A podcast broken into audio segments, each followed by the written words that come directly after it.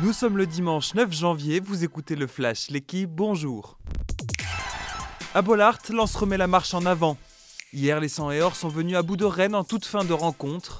Wesley Saïd, formé à Rennes, a inscrit le seul but du match à la 89e minute et offert la victoire à Lens. Rennes n'a pas cadré un tir et confirme sa méforme du moment. Les Bretons restent provisoirement quatrième mais voient l'OM s'échapper au classement.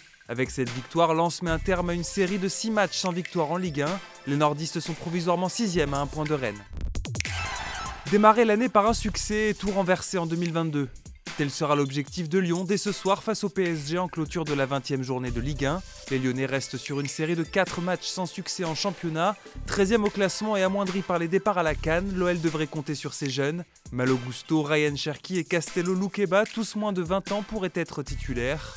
En face, Paris devra faire sans Lionel Messi, trop court physiquement, Angel Di Maria et Neymar. Kylian Mbappé devrait être épaulé par Mauri Cardi, buteur à l'aller, et Jorginho Wijnaldum en attaque.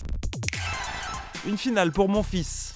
Hier, le tennisman français s'est qualifié pour sa première finale de l'année à Adélaïde. Tête de série numéro 1, il affronte ce matin le russe Karen Kachanov, 29e joueur mondial.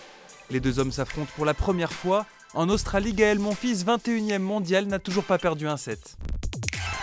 Le Racing se reprend et fond sur Clermont. Hier soir, dans un match animé, les Racingmen se sont imposés 33 à 28 face aux Auvergnats pour la 15e journée de top 14.